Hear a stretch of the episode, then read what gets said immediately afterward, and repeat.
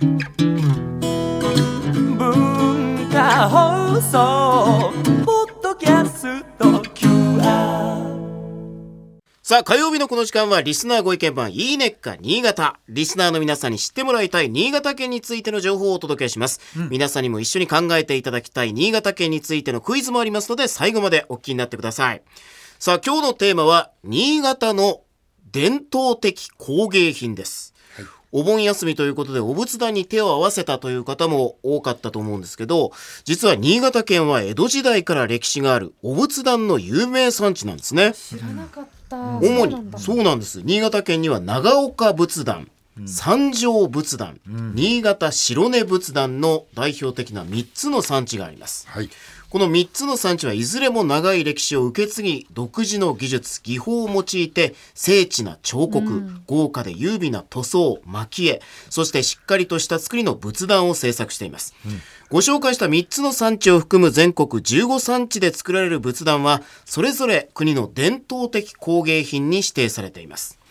この伝統的工芸品なんですけど都道府県別の指定数としては新潟は2番目に多いんですねトップが京都17品目。新潟県では16品目が認定されています、伝統的工芸品で伝統的と認められる年数については100年以上の歴史を有し現在も継続しているものと定められていますので新潟のものづくり文化が脈々と受け継がれていることが伺えます。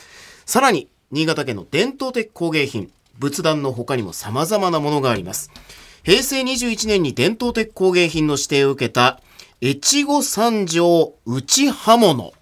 これ刃物ですね、こう内刃物っていうとこう炉で熱した真っ赤な鉄なんかをこうハンマーで打ってはい。形作っていく、まあ日本刀なんかがルーツかなと思いきや、越後三条内刃物発祥の由来は農具なんです。農機具ですね。桑とか。はい、好きとかですね、江戸時代の前半頃から鎌桑などの製造を行ってカンナのみなど多くの種類の内刃物製造に発展していきました。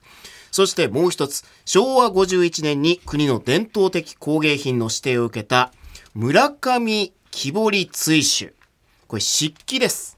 漆の工芸品ですね、はいはい。江戸時代江戸から伝えられた技法を元にしていて頬土地桂などの生地、まあ、そういう木ですね、に繊細な彫刻を施しその彫刻をより引き立たせる紫桃塗りという独特の塗りの技法を用いています、茶器やお盆日用品から装飾品まで実に様々な作品があるんですがいずれも漆ならではの鮮やかな色合いと雅な彫りの魅力で古き良き時代の面影を今に伝えてくれています、さあそしてここで伝統的工芸品の首都圏イベントをご紹介します。今週金曜日19日から21日まで表参道新潟間ネスパスで新潟県央地域技と地域の魅力フェアを開催します、県央地域の金属加工技術や伝統工芸の体験を通じてものづくりの街の魅力を楽しむことができます。また9月9日から14日まで伝統工芸青山スクエアでは越後村上伝統の技村上木彫り追首展を開催します。期間中は毎日伝統工芸士による彫りの実演が行われます。数多くの作品展示からお好みの一品を購入することもできますのでぜひこの機会をお見逃しなく。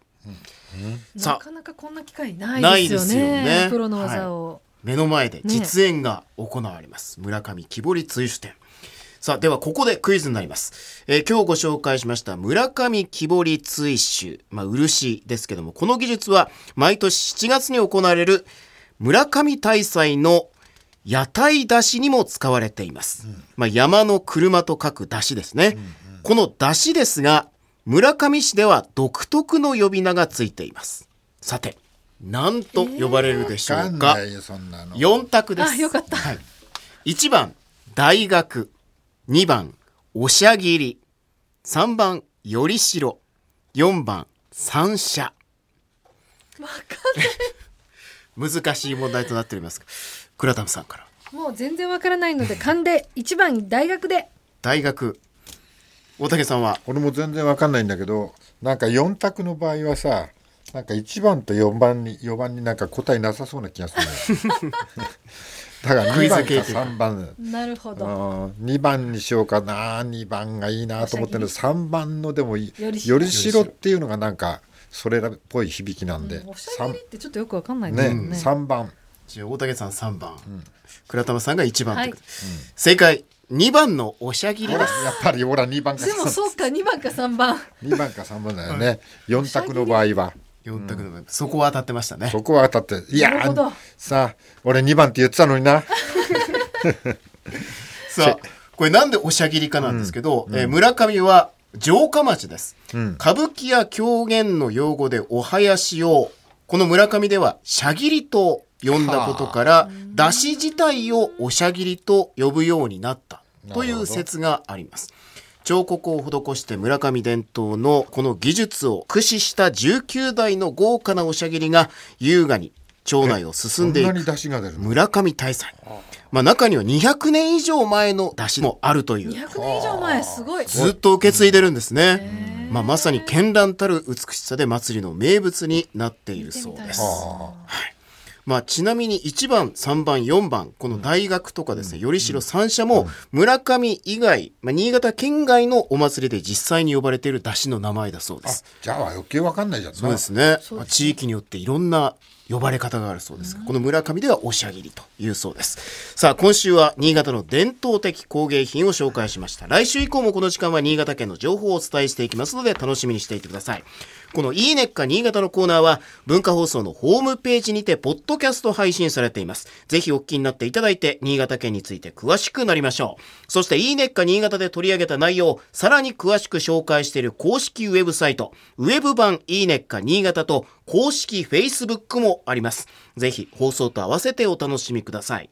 この時間は、リスナーご意見版、いいねっか新潟をお送りしました。